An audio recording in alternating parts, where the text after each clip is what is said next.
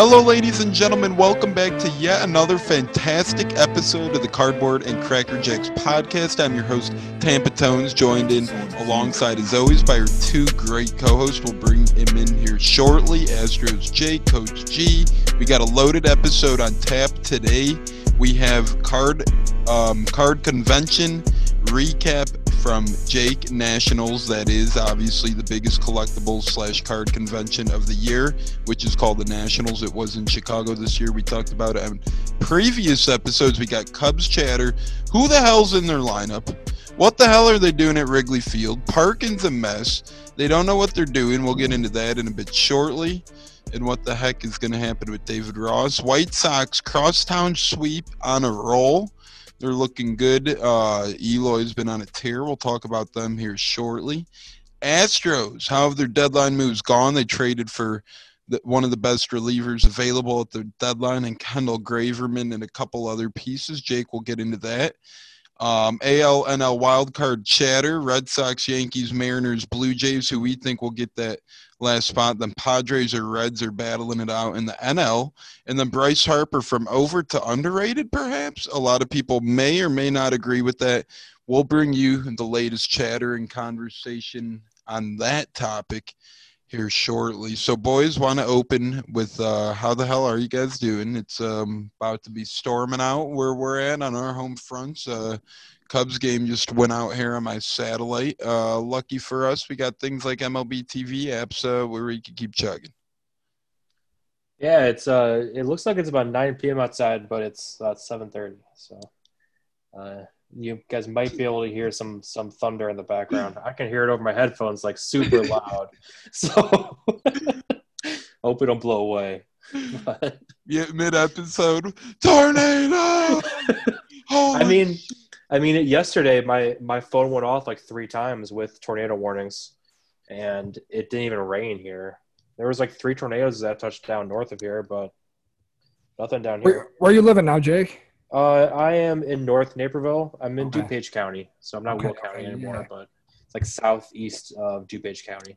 Okay, yeah. I was getting, dude. My phone was blowing up too, and I'm I'm good, boys. I'm good. I'm staying uh staying dry here in uh, Aurora. And uh, dude, my phone blew the fuck up yesterday, and I'm like, where the fuck are these tornadoes at? And they're like fucking 20 miles away, and I'm like, ah, we're good. Okay. But uh, it looks like they're coming tonight. one of my coworkers, uh, the main one was less than a mile from our house. Jesus. So yeah, a little bit of a, of a close call there. She's up in Sycamore. Yep. Yeah, Sycamore yesterday, the tornado was uh, prevalent, so prayers out to that. Um, not good. Uh, crazy storm and Wheaton right now. Jake, it looks like it's heading your way. Wheaton is right by you. That's where, um, you know, Joe is. That's where my girlfriend is. So everyone in the Chicagoland area, be safe out there right now. We got some uh, storms on the horizon as always. And I also want to do a quick shout out before this episode gets brewing to a fallen loved one, a fallen officer, um, Officer Ella French in uh, Chicago Police Department. Uh, she was only 29 years old. Um, a lot of people aren't talking about this right now, but we're going to mention it shortly, and we're going to do a quick moment of silence for um, a great hero who lost her life too soon. Moment of silence for Officer Ella French of the Chicago Police Department, who we lost tragically this past weekend due to two hood rats shooting her. So um, moment of silence for Ella.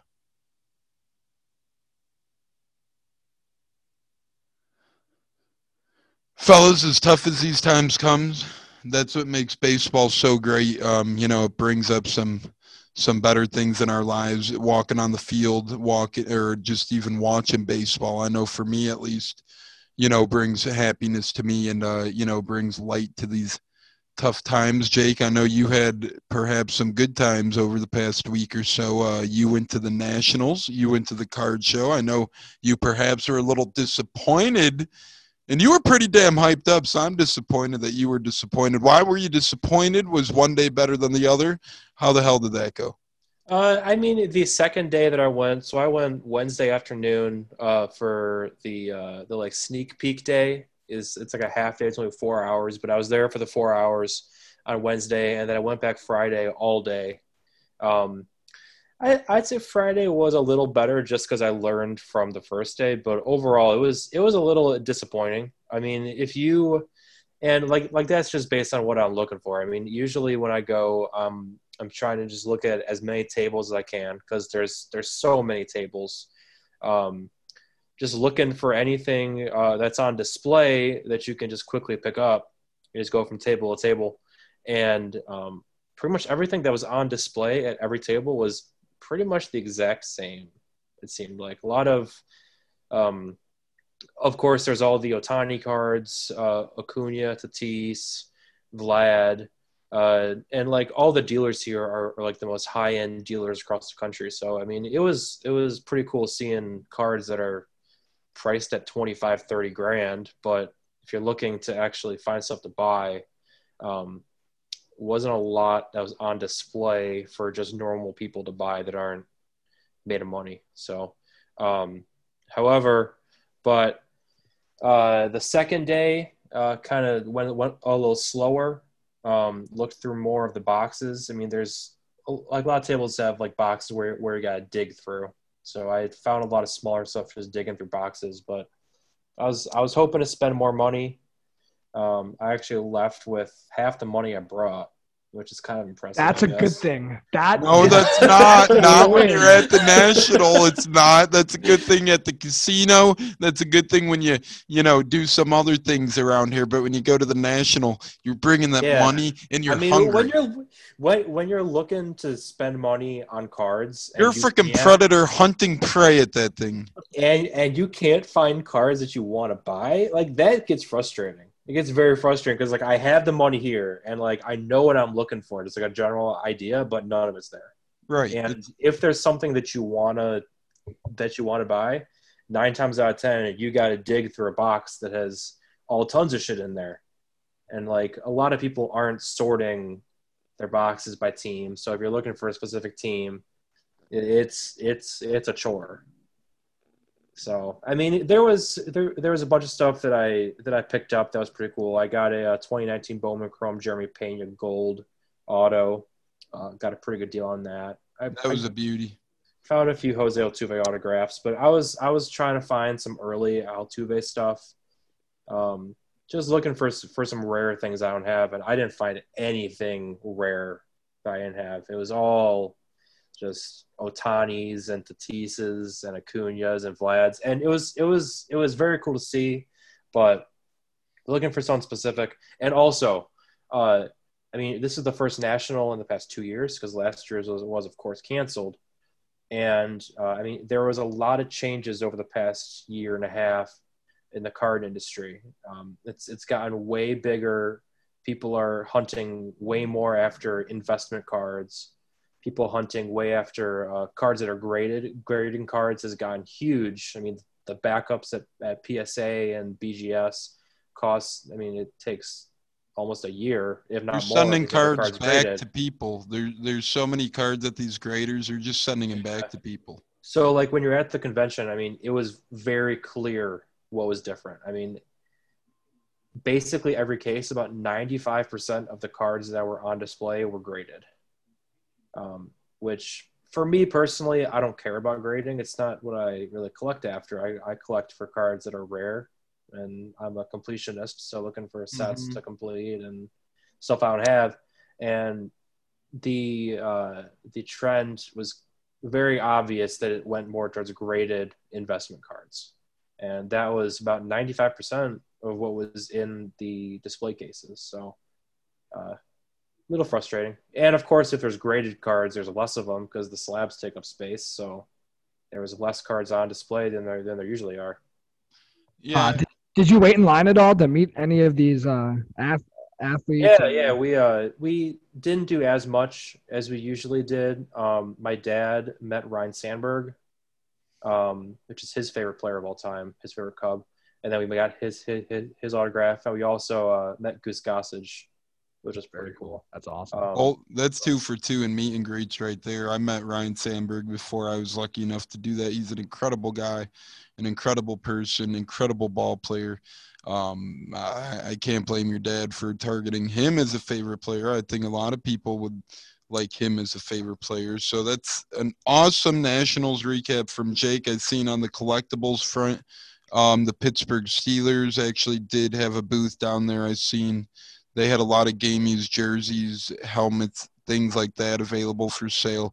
Other than that, a lot of game used collectors were left disappointed. I heard um, a couple stands obviously had game used items here and there, but uh, my game used pals who went told me that you know it is primarily cards there. There's game used things here and there, but other than the Steelers stand, oh, wasn't much there.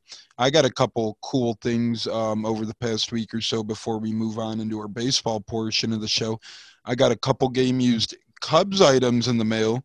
I got a Willson Contreras game used bat from this year, cracked bat. Pretty cool. Has that slick little hammer edge uh, look at the bottom. Uh, you The could axe tell, hammer. Yep, the axe hammer. Oh, you, sweet. you could tell he did some damage at this puppy too. There's ball marks all up and down the barrel. And then I got um, Jake Marisnik's game used bat from the Fourth of July, the game that me and my girlfriend actually attended this year in Ohio. That's why I targeted that one. Um, Jake Marisnik game used bat. That's a pretty cool one as well. And then I was uh, VIP ringside for a Monday Night Raw, so I got to keep the chair. That's always pretty cool. I got to keep my chair from the Allstate Arena. It's pretty badass too. And then uh, I for sitting VIP, I got a Becky Lynch framed autograph picture they gave us, so that was pretty cool as well. Um, pretty good week for memorabilia here on this front. Bill, before we move on, you have any comments or you you grab anything? Yeah, I got a couple comments. Uh, mostly questions. How one? How many people did you hit with this chair? Um, they were zip tied together, so we Okay. couldn't quite have any tables, ladders, chairs matches while the wrestling was going on at that. I'm I'm sure they've learned their lesson from a couple drunk motherfuckers before. Just Correct. around. And also, Jake. So you're saying that this year's national was a little bit more disappointing. Uh, what was the difference between the last one that you're at? Was it they had just a lot more variety, or Yeah, I mean, I went to the last one that was in 2019. I mean, it was obviously still a lot of fun. I mean, I would still recommend uh, going to card shows, going to the national next year. I mean, I, I'm, I'm not, I'm not disappointed that I went. I just, it, it was a lot less variety, um, a lot less geared towards collectors and more geared towards investors. Which, as like the national, I mean, it, there's the biggest cards in the market that are for sale there. So you're going to expect to see that, but there's so many tables that uh, usually there's quite a few tables that uh, have stuff that the everyday people can buy. and just didn't seem like there were that many this year. yeah? Did you see the Honus? No, I know I didn't see that, but I No. did see uh, uh, the 2011 Topps Update Mike Trout Platinum 101 was Okay, was encased in the in the Topps area. that's which is pretty sweet. I also, by the way, uh, while I was waiting for uh, our tickets to be called up for Ryne Sandberg, we were standing against like some pillar, like the middle of the conven- in the middle of the convention center, and at the bottom was this little glass disc, and it said eBay. Bring this to the eBay booth for a prize. So I guess there was some sort of like uh, some sort of like hunt like around the whole thing, and I brought back and I got a, a, free uh, blaster box of uh, of uh, Prizm college football, wow, that's called. Yeah, it didn't pull anything cool, but I got a Trevor Lawrence that's cool. worth like ten bucks, but it was free. It was it was pretty cool. Yeah, that's fun, and you know you can't get much for free nowadays, so you take advantage of what you can because if not, you're not gonna um, get much out there. So I'll I'll take that at the national, especially. That do you know of what like the biggest thing was in there, perhaps? Uh, the biggest thing they're giving away. Yeah, I've got no idea what they're. I mean, I got a blaster box. I was the only person up there that brought one. So I guess throughout the day, there were people bringing them. Um, but yeah, I don't know what else they gave away. I'd imagine just blaster boxes because that's what I got. that's Yeah. still pretty cool. Yeah, but even I mean, some of the blaster boxes nowadays are going for good money. So Oh yeah, some of the cards in those are crazy. Um, Yeah. Real crazy. Like you said, prospect driven game. A lot of the NFL rookie cards or a lot of the MLB prospect cards, a lot of NBA, NHL rookie or prospect cards going for dangerous amounts. So we'll get into more card collecting, memorabilia collecting episodes when the baseball season shores up for sure this winter. You could be expecting um, maybe some, you know, episodes based on certain products or based on certain collections or highlights of things of that nature. So be on the lookout for those sorts. We're going to do a lot of cool stuff this winter. Maybe some ballpark episodes of ballparks we've been to and get into details on what we like or don't like about ballparks. So, Cardboard and Cracker Jacks here to stay. Bill, I see you want to jump in, bud. What do you got to add? I was just gonna say you're, a big uh, football collecting guy, so you know your season hasn't even started yet with all the game use stuff that you're probably gonna end up buying this year. Collect and um, mm, yeah, I mean the Bucs market dried up greatly. Um, they're not really listing a lot on NFL auctions. It's been tragic lately. We're all hoping more gets listed. There's very little. There's only like one or two known jerseys out there from last season. Um, a Chris Godwin, a Mike Evans, a Shaq Barrett. Um, and then there's an Antonio Brown from last season on eBay, the pewter one for 6,500. Yeah, Um, it's a pewter one, so yeah, it's very limited last year. I got a couple items, like I got Scotty Miller's game used Super Bowl towel from last year, which is pretty badass. Um, couple other things. I could have a whole episode on that, which I probably will. We probably will. You know, we'll get into memorabilia cards and all that sorts. But yeah, it's crazy out here right now for Buccaneer collecting. I guess we'll jump from one great going ship, which is the Bucs, to sinking ship, which is the freaking Cubs, the snubs. They're flubbing. They're losing all over the damn place. They're playing embarrassing. Let me read you guys their lineup tonight. Um, I hope you guys ate dinner already because this this will make you sick. It'll make you sick to your damn stomach. What the Cubs have come to, especially you know what they once were with Rizzo, Bryant, Baez, and if you flash back to a couple years ago, Jorge Soler, you know Russell had potential. They still have Contreras, thank God, but their lineup tonight: Bote batting leadoff at second, Duffy batting second at third, Wisdom batting third and left, Schwindel batting cleanup at first, Ortega. Why the hell is he batting fifth, David Ross? His average is 330 pretty much as a leadoff hitter this year. He's been leading off every game. He had three hits in the first game of the doubleheader, and you bat him fifth this game? Like, what is David Ross doing? He's a leadoff hitter. He had three hits in game one, and now he's batting fifth. I don't know. Maybe Ortega, maybe he's tired, but then why the hell would he be playing at all? It doesn't make sense to me. Uh, Ronnie Chirinos batting sixth. Fargas batting seventh. Uh, Romine, not Austin Romine, but his brother Andy Romine playing shortstop, batting eighth, and Mills batting ninth.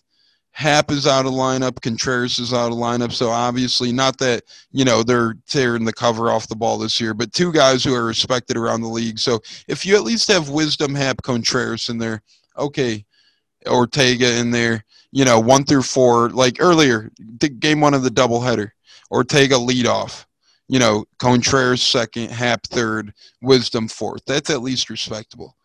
This bullcrap they got going on right now, fellas, the state of the Cubs, it's getting uglier by the day. Um, next year, they have a lot of money. And in three years from now, tied to the Cubs, they only have $1 million committed to contracts three years from now. So things are looking up.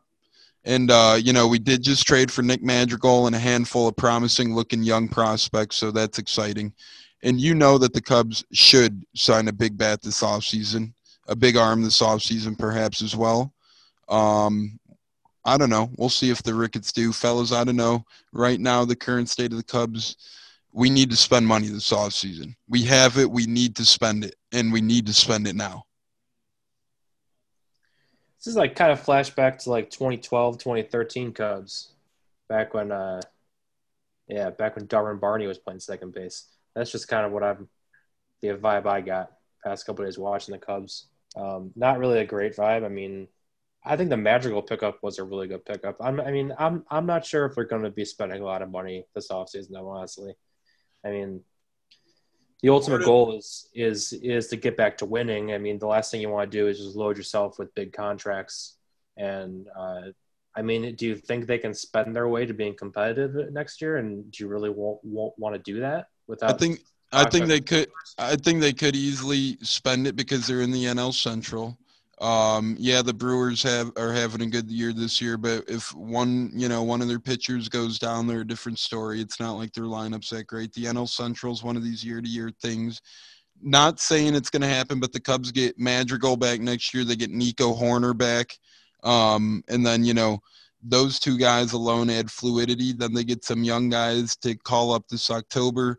Perhaps you add one or two free agents to that lineup. Not saying it's a hottest thing on earth, but no lineup in the Central is. And then their rotation, they have a couple good top arms in the prospects. Um, I think they'll be competitive the year after next, but it starts by also adding veterans with the young guys. So um I, why not sign a, a big bat to like a five year deal and then you're going to have him through the rebuild uh, hope it's a one year thing and then come out of that like a uh, spring chicken the next year? I don't know. I'm not saying the ricketts will do that but i wouldn't mind it. The cubs haven't spent money in a while. Um last time we spent money gave a big contract we got rid of him yu darvish so we already ditched that one and then jason heyward is really the last big contract we have last in on this roster as we speak. So the Cubs could definitely afford to give one, and I hope we extend Willie as well. Um, parking is ridiculous at Wrigley Field. It was over hundred dollars, eighty to hundred bucks this weekend. I know it was Cubs Sox, but ain't nobody spending that for parking. And then there's talks of them trying to add a sports book onto Wrigley Field. To me, that just means that they want to, you know, if they're talking about adding a sports book, they know that fans eventually, if they keep putting out this bullcrap lineup, they're not going to come to Wrigley Field. They need a big name. Um, they need a couple big signings in my book. I don't know. Will it happen? We'll see. But there's a couple good ass free agents out there next year. well, Yeah, so my thought process on the Cubs right now is you want Willson Contreras almost sitting out. You want Happ sitting out. You want them to play these young guys that have no experience. Just you know, just to see what you got. The problem is a lot of them aren't young. Um, well, some of them are for sure. I- or, Ortega, he's he, what is he? Nineteen. I don't think he's 19, but um, he, he's he's doing good and he's going to continue playing. But I mean, a guy like Andy Romine, he's at a career 220 average. He's bounced around all over the place too. He hasn't been. Frank Schwindel's a little older, but I am glad like the Cubs prospect they already got in the trade for Andrew Chafin, Deichmann. He's been playing in right field. Um, he's a rookie, so yeah, I agree. You know, see what these guys do have, but you still want to play some guys. But the worse they do, the better draft pick they get. That's for sure. Hey, by the way, uh, Ortega is 30. Yeah, he's bounced around. Oh, I'm completely fucking wrong then. There's okay. I remember seeing their lineup, and uh, I think when the game was on ESPN, they showed there's two guys that were like 19, 19, and then like maybe two or three 26 year olds, and a 28 and a 30 year old. Okay, so Frank Schwindel is 29. Yep, I know he's old as balls. Uh, Romine didn't is it call old. up Greg Deichmann too? Yeah, he's Greg- like 26 or 27, I Greg think. Deichmann? Yeah, shit, he's 26. Yeah, he's a rookie. Yep. Um, let's see, we got. I mean, which is pretty common. David Bote's in his rookie upper in MLB 20s. is pretty common, right? Yeah, yeah, but if you're looking to, yeah, I, I mean, I guess in terms of contracts, he's It's not like he's a top prospect. He's, he's in his first year of, of probably seven years. Yeah, and he's a good prospect. Yeah. But uh, It, Yeah, it, I it, don't it's know. doom and gloom on on the uh, north side right now, fellas. Um, I did like the uh, the uh, Kimbrel trade for Madrigal. I like thought it. That was a I like- That was a great trade for you guys. That was a great trade for both teams, honestly. I like the bullpen kid we got too, Codi Heuer. He's a uh, Codi Heuer, he's going to be a stud closer one of these days. He had really, really, really good stuff last year, and then this year his command has been a little bit off. But you can see he'll go out there, strike out the side, and then the next game he lets up like three runs, and it's like, well, just just wait till he matures into himself. He knows how to throw. He's to be a good player. Madrigal's to be a really nice player. He's not to hit for too much power, but he's to be a nice on base guy. You can bat him lead off. You can bat him for eighth. You know, you can pretty much put him anywhere. That's why I hope that Nico Hoerner shifts to outfield and the Cubs either sign like a Corey Seager or Trea Turner to pair up with Nick Madrigal this offseason. That'd be cool. But um, yeah, it was interesting seeing Codi Heuer. I do think he could be our closer of the future. And it was interesting seeing Kimbrel this weekend pitch against the Cubs. Obviously, Friday night he had a road bump, but um, you could expect that time to time. Those were a couple runs, the first couple runs he's let up in forever against the whole team. His first game, he let up four hits since 2012. That's insane. It is crazy. And, you know, it was against his old team, so he probably had jitters. A lot of his struggles when he was with the Cubs were walks, but this time it was hits. And, you know, it was against the Cubs who know him pretty damn well. Yeah, and I, he came out on Saturday night. He he had a p- pretty nice inning. So Nonetheless, you guys swept our ass, so I mean, uh, we should. I mean, we should have. You guys didn't have the best lineup out there. The Sox are hot. we've seen it before though where bad north side teams have beaten south side teams and bad south side teams Yeah, have I beaten good think this was the first sweep eh, since 2011 as well. Usually, you know, it's a battle between these two teams, and when the Sox are bad, they put up a fight. When the Cubs are bad, they put up a fight. well we barely even get three game series anymore you know we Yeah, we're we pretty much get the two and two lately it was a fun weekend. next year it goes back to four games only Okay. Uh, how you feeling after that hot sweep and uh, the win over Minnesota? Eloy's playing good. this team looks so good and they're only going to get better once they get you know robert last night had a double rbi double he's hitting the ball decent i mean he's only played one game but that's promising Eloy's fucking tearing the cover off the ball he's the first white sox in white sox history to have back-to-back games with two home runs and five rbis which i mean that i feel like that's crazy i feel like that's not that It's insane. yeah. I don't know. I'm really excited. Yasmani's not too far behind. Uh Reynaldo Lopez looks like a fucking beast out there now. We were talking shit about him last podcast, and wow, he fucking shoved it right up our asses. He looks awesome. And you know, Dallas Keuchel kind of looks like shit. Maybe they switch them for the playoffs. Maybe they're both out of the bullpen. Who the fuck knows? Dallas Keuchel looks horrible lately. I would keep Raylo in the bullpen. You know, he, he you might as eat well. up some innings. Oh yeah, eat like three innings, maybe a spot start here and there. Well, he looks good out of the pen, and he didn't look formidable as a starter. So you hope he could be one of those guys who's just one of those elite arms out of the bullpen, like Hendriks. He was a starter. Liam Hendriks was a starter at one point, and you know, look at how elite he is. Maybe Raylo is, you know, one of those elite bullpen arms who just never quite figured it out as a starter. Man, that would that would be awesome. See him back there in the pen. Just the our bullpen now. Everyone was hyping it up before the year started. Now it's the real deal. Now these guys are really fucking going, and it's really exciting to watch. They could run into the Astros eventually. It could in the playoffs. I could definitely see an Astros White Sox collision. Tie game, fucking rights. And let's just talk about Cesar Hernandez real quick because the most underrated move, I think, all trade deadline was Cesar Hernandez, and he's hitting in the 300s with a couple home runs. He's playing good for the White Sox. Great, man. great glove in the field. It's really fun to watch. Then they beefed up the pen with Tepera, um, Kimbrel, and I, I know they signed uh, dude from the Pirates as well. I forget who, but they got a couple good deadline moves. I think that the White Sox are, uh, you know, they solidified their bullpen, traded for Cesar Hernandez. They, they did the right things at the deadline. Rick Hahn, man, GM of the year for sure. Uh, Summer, would say you? How's your Astros faring at the deadline? I know Kendall Um, Graveman, um, you know, good move, man. Really good move. One of the top relievers available. Some other little moves as well. Yeah, that Graveman trade was was a great trade. They got Graveman for uh, Abraham Toro. Um, And yeah, they got Rafael Montero, who's uh, uh, he hasn't been pitching very well this year, but he's he's got some pretty good stuff. He's got closer experience too, so it doesn't hurt to pick that up on, on the side. But I mean, it was a it was a very confusing trade. Why the Mariners were doing that in the first place? I mean, the Astros were in town the night before. The Mariners had their biggest win of the year. I think they came down from they they came back from down seven nothing against the Stros, and they came back and won. Uh, so the clubhouse was was on a high from that. They're only a couple games out of the wild card, and then they trade their closer to the team they're currently playing and chasing, which it, it didn't really make any sense. I mean, It did later on, though. I guess they traded for Diego Castillo. I know he's not as good as Graveman this year, but he has more club control in years to come.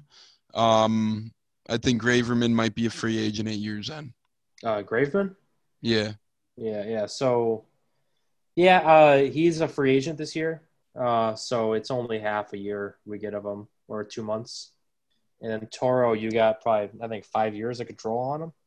So, I mean, Toro's hitting he's hitting leadoff for them most nights. So he's uh, they're putting him to good use. I guess. I mean, in a few years, it, it, it could be worth it.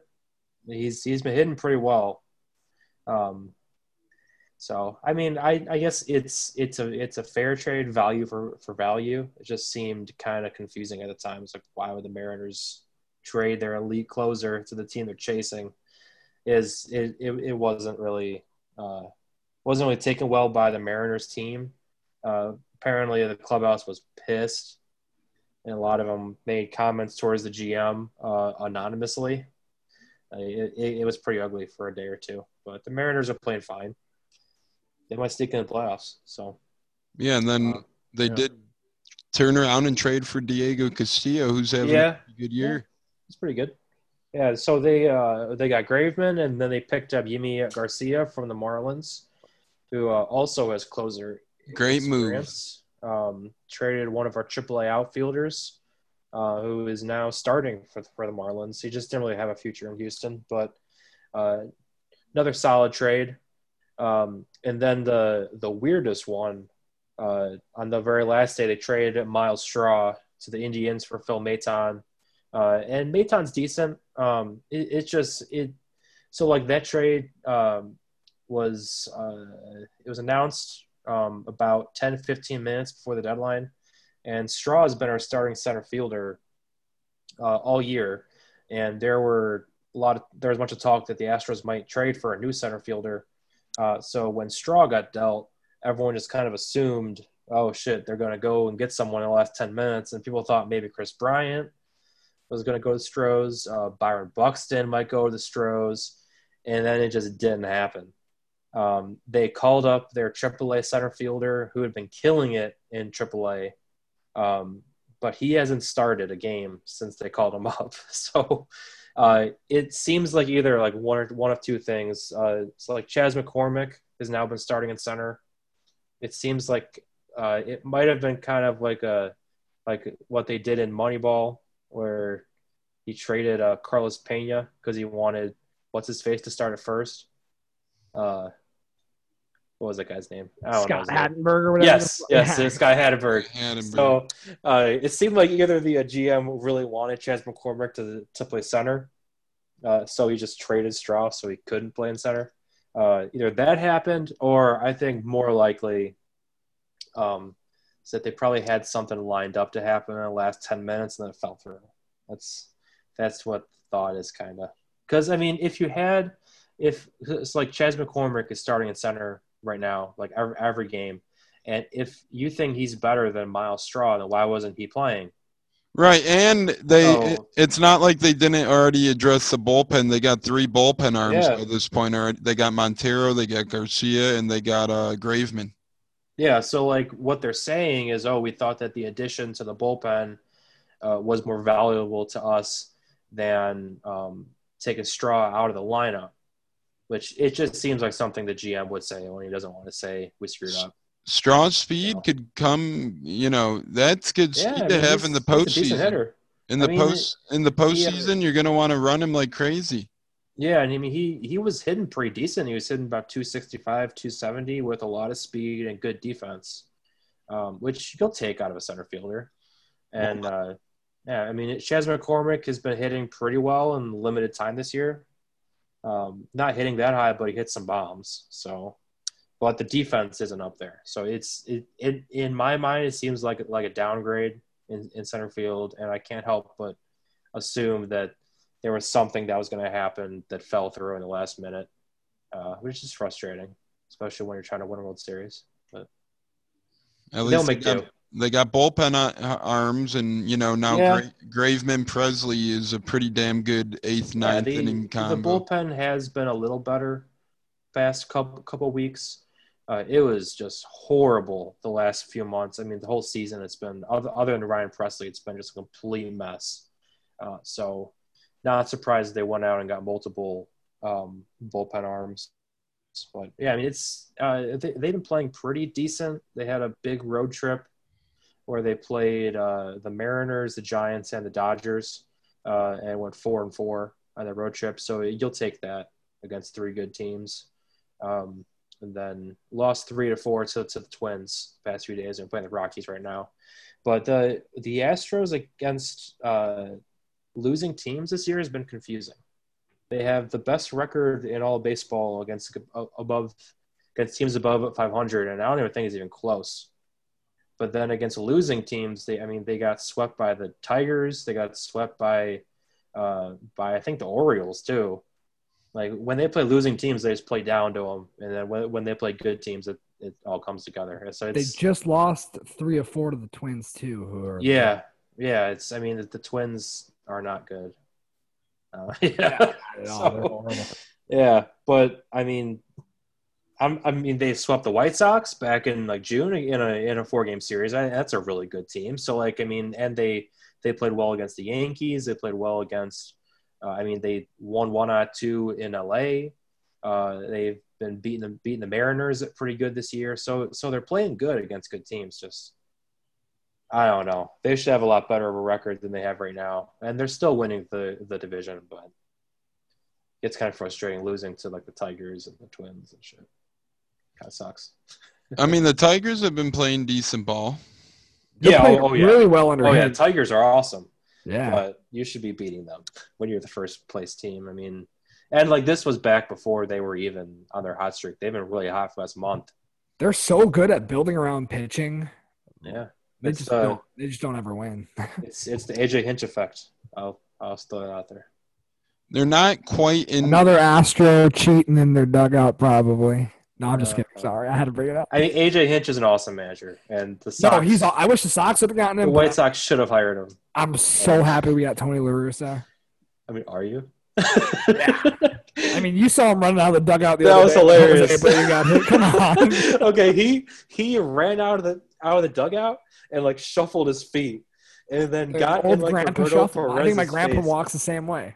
So like the funniest thing about the whole thing was was Abreu was laying on the ground, just got nailed in the head. He's hurt, and La Russa doesn't even go to him. He goes to the Indians catcher who was trying to help him, and it's like, "Get out of here! Get out of here! This is my guy." And the, I love and the Indians catcher is like, "What the fuck? I'm just I'm, I'm trying to help." It made no sense. The catcher is actually concerned for the hitter. yeah. And LaRussa, you know, he probably was sipping the bottle a little bit before he ran out there. So he probably didn't even know, you know, who to help out or who was in danger. You know, the I think he was guy. just pissed. Jose Abreu got hit in earlier in that game. This time he got fucking drilled in the head. He got hit like three games in a row prior to this.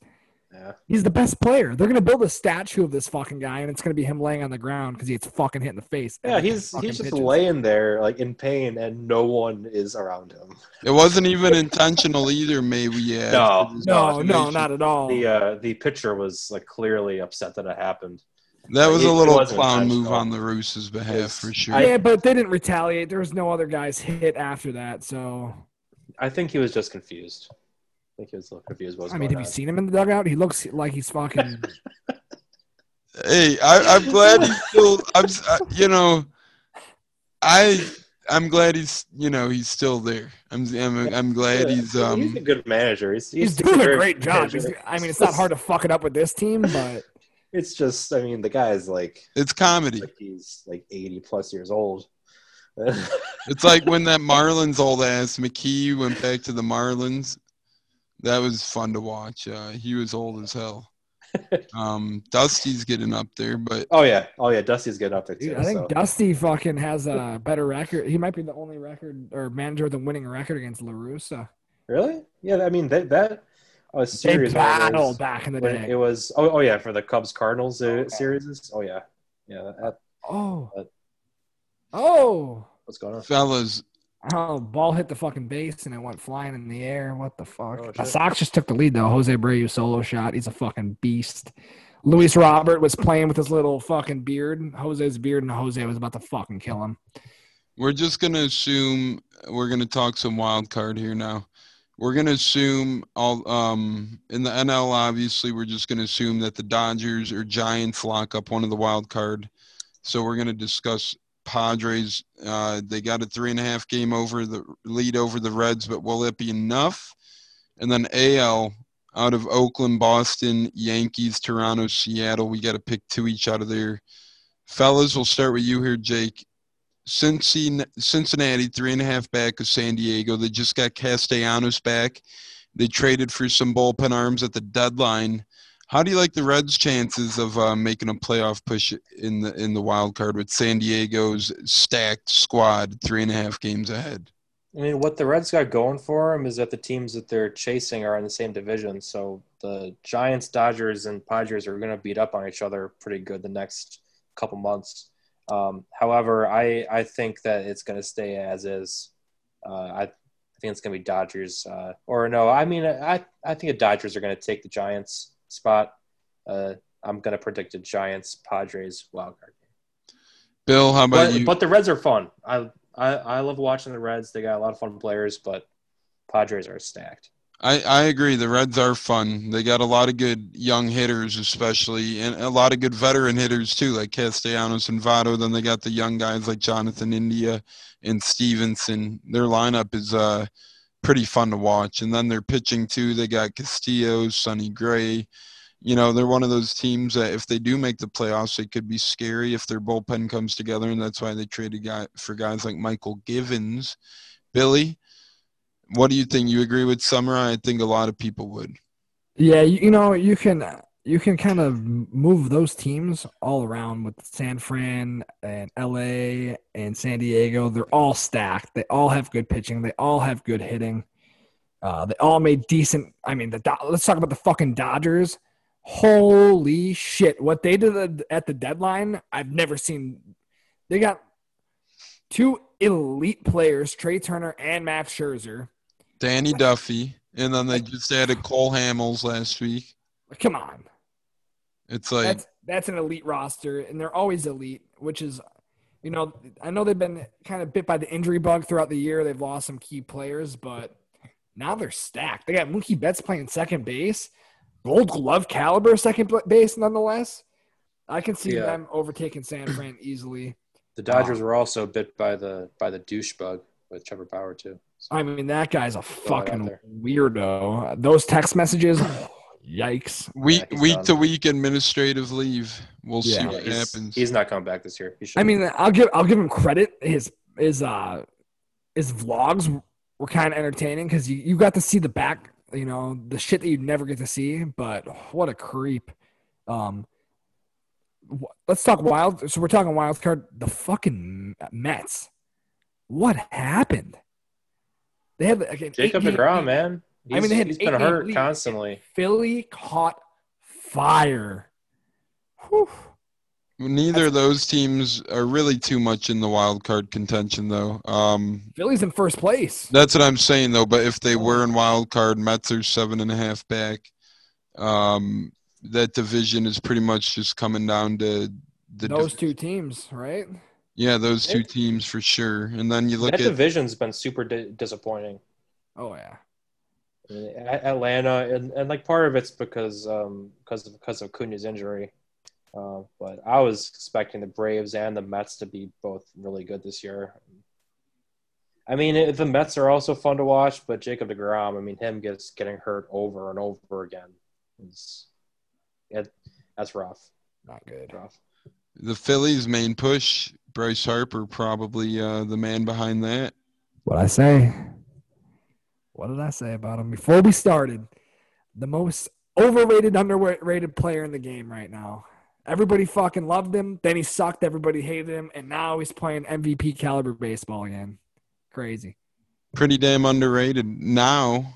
And Now, now. before, like you said, maybe overrated. Is that like one of the main, if not perhaps one of the biggest superstars to go from overrated to underrated? Could you guys think of any more figures that big that might fit that mold? Maybe Javy Baez, but he hasn't made that push back. Eh, to be, I wouldn't really say he was ever overrated. I would say he was underrated when he first started, and then he was good, and now he's kind of overrated. I wouldn't say he's really overrated. He only really had one terrible year, which was last year in COVID, and a lot of people, you can't really count last year's stats at all. That's fair. Um, you know, in his 60 game season, Baez this year has over 20 home runs from the shortstop position. He has double digit steals. He has Gold Glove caliber defense. Although he does have a good amount of errors, but he's just an exciting player. Um, he's I like uh, he's like Willson Contreras in the air part, where he's making throws that not everybody can make, but he's got the arm to do it. But sometimes it's just wrong place, wrong time. and his tagging is just wild. it's incredible. I've never seen somebody perfect the art of tagging a guy out. I could see maybe Francisco Lindor, but he really hasn't had a terrible year yet either. Besides this one, so I want to give him. Uh, it, it seems like guys go to the though and become crap. Um, we'll see if that holds true. Uh, sorry, Big Mike, if you're listening to this, but I don't know. It seems like some uh, big hitters, like Jason Bay, I remember signed with them, and he turned to dog shit. Cespedes kept getting injured. Obviously, he had a couple good moments with them, but then he kept getting hurt. A uh, couple big hitters come to mind that just go to the Mets and just completely fall off the table. So we'll see if uh, Robinson Cano, where the hell are you? Uh, we'll we'll see if um you know this becomes any different. Um, I don't know. We'll see if Baez and Lindor, you know, I know they like playing together, so we'll see. But yeah, Bryce Harper, that is that is a figure, a creature who is in the MVP candidates. I might say that um, you know, actually Nick Castellanos was never overrated. I feel like he's underrated now, but he was never really overrated. Very underrated. Very underrated at first. Now he's just everybody expects what he does. He goes Right. out there and competes. You know. And, you know, we're really only naming NL guys, but the AL has a boatload of players out there based on their AL wild card. I mean, you got Oakland and Boston leading the way, tied for first in wild card, fellas, and you got Yankees two games back. They've been on a surge, although they have another COVID spike, and then Toronto's three and a half back. Mariners only five and a half back. Angels one game over 500 now, but seven and a half back. So really, oh, there goes Getty on the screen. Hey, we got uh, really a one, two, three, four, five team race between Oakland, Boston, New York, Toronto, and Seattle. We got two spots on the line. Billy, we'll start with you here.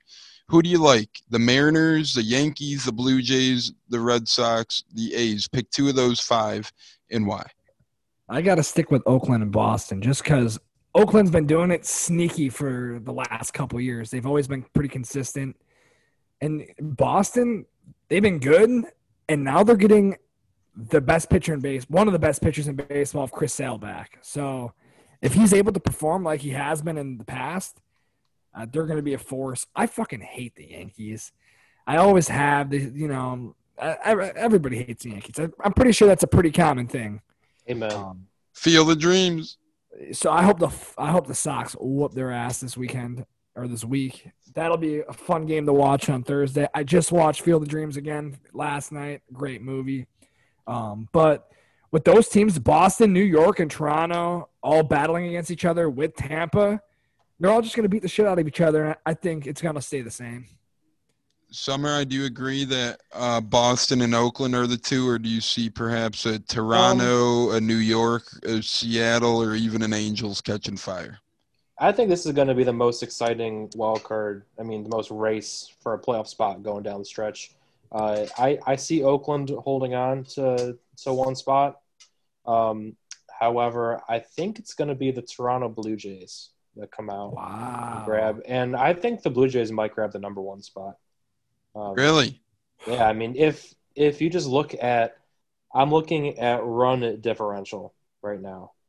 Um, so the A's, their run dif- differential this year is plus 61. The Red Sox are plus 33. Yankees are plus 17, and the Blue Jays are plus 123. So that offense The has Mariners been 51. the Mariners are minus 51. So that says them. I mean, maybe there's some luck involved there. I know they've been winning a ton of one-run games. Don't get me wrong; the Mariners are are actually a very good team. I mean, they're Um, playing against Texas and the Angels. Yeah, Angels Yeah. are over 500. They're- Yeah, they're- Angels they're are at Angels. 500. They're never consistent. But yeah, but nonetheless, I know you were. They have the A's, the Astros, and the Angels in that division. That's a hell of a lot better than the NL or the AL Central. Oh well, I mean that's not even an argument. And the Central's dog shit. and the AL East they got Baltimore. So Right. yeah, That's one bad team though. yeah, but I mean, I think they'll. I Yeah, think but- they'll that way. the their records are very comparable division wise. Uh, if you were to add them up, like Texans, the, the Texas and Baltimore are the only two bad teams. Then you literally have the Angels, Mariners, Blue Jays, Yankees, Red Sox, A's, Astros, Rays. You know, you just it, it's crazy.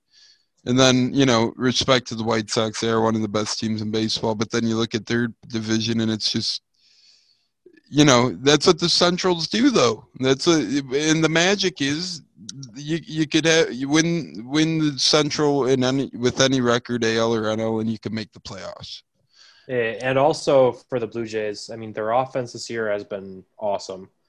Uh, and most of the year, they haven't even had uh, George fucking Springer. He's finally back. My favorite Astro of the last, I don't know how many years. He's awesome. But uh, he won Player of the Week the past two weeks in a row. He's absolutely killing it. So just stick that in in front of an already stacked Blue Jays lineup. Mean, it's just it's a it's a very good pitching staff. I mean, it's a it's a it's a very good lineup. The, the pitching staff is still decent. It's picked up a Berrios, and the bullpen's okay. But uh, yeah, I mean, I'll take the A's. I think the A's have enough to hold on for one of these spots. I think the Red Sox, Yankees, and and Blue Jays are going to beat up on each other a little bit to the point so that the A's can hold on to one of them. But I think the Blue Jays are going to take the second one. I think the A's made some really good moves. They did lose Laureano for the year for the suspension, but I do think the A's made some good deadline moves. And um, you know, they put themselves in a top spot. The Red Sox made some moves as well, but Schwarber just just suffered a setback, so that hurts them. He was supposed to bring some help on the way. I think the Yankees get healthy, and I think they make the playoffs. As much as uh, people don't want to see the Yankees in there, they're facing COVID outbreak after COVID outbreak, um, and they continue to fight their way into the damn playoff picture. It's like they're missing so many guys right now. Uh, Gerrit Cole, you know, a couple of hitters as well, like Gleyber Torres. Um, Gary Sanchez, Anthony Rizzo. You know, the the pieces are definitely missing. Aroldis Chapman's out now. Um, you know, the pieces are missing for the Yankees. And once these guys all come back, whew, watch out for this team because they're winning without these guys. So I think the Yankees get in. And I think that the Red Sox get in. I think the A's aren't going to make it with Laureano getting hurt. Um, I, I I know they got Marte. I know they got Harrison. I know they got Yan Gomes. They did make some good moves. I don't think their pitching's enough to bring them into the postseason. If you look at their pitching on paper, I know they have guys like Chris Bassitt and Manaea who have been pitching pretty well this year, but Manaea is starting to slow down a little bit. We've been seeing him regress his past couple of starts, including tonight against the Indians, where he got hit around pretty well. Last start, he got hit around pretty well as well. And then Chris Bassitt, um, you know, are you going to rely on him as your big arm in this postseason? That's a, that's you know that's a lot on that guy's arm. So we'll see what happens. I don't think the Mariners are going to. Uh, Mariners or Angels will make any runs anytime soon. So they're both pretty good teams for sure. And then in the NL, I like the Padres as you guys do as well. The Reds have been fun, but I don't think they have what it takes over there. Um, you know, to to punch their way up to the top. But the wild cards, fellas, we got a lot of good fun times coming down to the wire here with baseball. And uh, speaking down to the wire, this episode's coming on the wire. We're going to do some last minute shout outs and uh, last minute thoughts as we go around here. Fellas, Billy, we'll start with you. Any last minute thoughts uh, before we log off?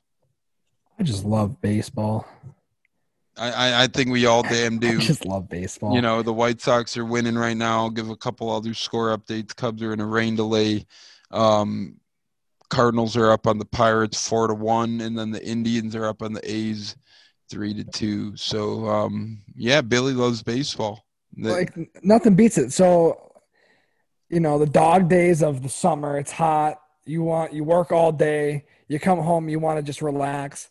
There's always a game on. Always a game on. So you get home, you throw that on, you can relax, have a drink or two, and just wind down. And there's nothing like it. Going to a game, there's the smells. Oh my god, the fucking smells. The onions. You walk into a ballpark, the first thing you smell is just onions being sauteed for hot dogs, and it's incredible. correct. I'm fucking I'm Uh-huh. hungry. Yeah, I'm gonna I'm eating dinner as soon as we log off. Samurai, um, last minute thoughts for our podcast. Um, so from a really positive thing back to maybe a sadder note, uh, rest in peace to Tony Esposito. Mm, That that sucks, man. That sucks. Fucking I mean, legend. you can say what you want. I mean, all the obvious stuff about how awesome of a goalie he was, one of the best goalies ever, one of the best Blackhawks ever. It's absolute legend in hockey. Um, but I mean, he was awesome, dude. Uh, Blackhawks, the the the Blackhawks and Blackhawks fans uh, were extremely blessed to have him as an ambassador for the last decade plus. Um, it was- at everything every event, every convention. He was at the games all the time, always meeting fans. Uh, I actually, a couple years ago, with my dad, uh, not at the National, at one of the other Chicago card shows, uh, we were lucky enough to meet him. Uh, my dad got a got a picture signed by him. And of, of all the athletes that I've met over the years, usually with my dad, uh, he is was clearly the number one kindest and most friendliest person that I've ever met. So like we went up, um, uh, he signed the picture that my dad gave him. It was a picture of him and his brother Phil. Uh, it was signed by Phil uh, already, so Tony signed it. They were talking about it for a few seconds, and then uh, I like to kind of stand there and, and, and then take a picture while he's signing it. My dad shakes his hand and everything, and he saw that I was taking a picture, and he stood up and shook my dad's hand and posed for the picture next to my dad, which people never do. Um, I, I think they're actually not supposed to do that. Um, ju- but just super friendly, uh, just totally sucks. Um, uh, one of the greatest Blackhawks ever. Uh, it hit me pretty hard today. I'm sure a lot of Blackhawks fans are pretty upset today about that. So a lot of hockey fans in general are pretty upset about that. So that is a um, you know great log off, great way to end it by talking about a true legend of the game. Bill, what do you got to add? On a positive note about, I mean, all that was positive, but on a less sad note, have you guys ever seen the Binny's commercial with him in it? oh yeah, Where he's standing Yeah. in the hallway and you hear the horn, then he Yeah. it's all ready. Funniest commercial I've ever seen. yeah, One of my yeah, all-time yeah. favorites. there was a bunch of them like that where where he was in there. Oh my god, he's a legend. And That I'm was a awesome. am a lightning guy, but I will say he's you know one of those icons, immortals that all of hockey should respect and pay its deserved due to. And um, you know, living in Chicago, you realize how big of an impact he has made on the franchise. Hearing about it, talking about it, so another great face lost. Um, another one not forgotten though. I'm I'm sure the Hawks will have some patch and uh, cool things on their uniforms this year and in the United Center to remember him. Yeah, statue. I think he had two stints with the Hawks, if I'm not mistaken. Um, I'm not Well, sure. a few years ago, they uh, they gave Mikita and Bobby Hull statues outside, So why uh, not him? who were two of the what? So so the ambassadors they they started a little bit over a decade ago. It was it was Mikita, Hull, Esposito, and Denis Savard, and uh, the Esposito should have a statue too uh, outside the stadium. That should get done. Maybe we'll talk hockey one episode and uh, talk statues and who's deserving and what. But great one lost. Um, awesome story with your dad there. You don't see athletes do that at all anymore. So Um, that's truly admirable that athletes do do that. And uh, just another athlete gone too soon, and that's you know that's what makes us appreciate sports even more. Our you know, we don't get these athletes around forever. When they're done playing, it's one thing, but when a legend's lost, um, you know, it's a completely other thing. So everyone just keep enjoying the game of baseball. I do think it's back on the up a little bit after a couple tough years. Um, we got to hope baseball keeps staying entertaining. We got to keep fans in the game. Um, a lot of good young players right now to enjoy the game. Keep enjoying it. Go get your MLB TV package. Go watch the Tatises. Go watch the Ohtanis. Go watch the Vlad Juniors. There are young, talented ball players all over baseball right now. Do not miss out on these guys. If you're a parent and you're wondering, should my kid get into baseball? Absolutely. It's a great sport it might be America's pastime, but it's also America's present and future because it's just a game a lot of people love, go to take their mind off of things and all that great stuff. So, as much tragedy, sadness, shocking there is in this world, baseball's always there as a positive note, a positive nature in a lot of people's lives. So it's um it's always great to talk baseball with you guys. I coach baseball as well.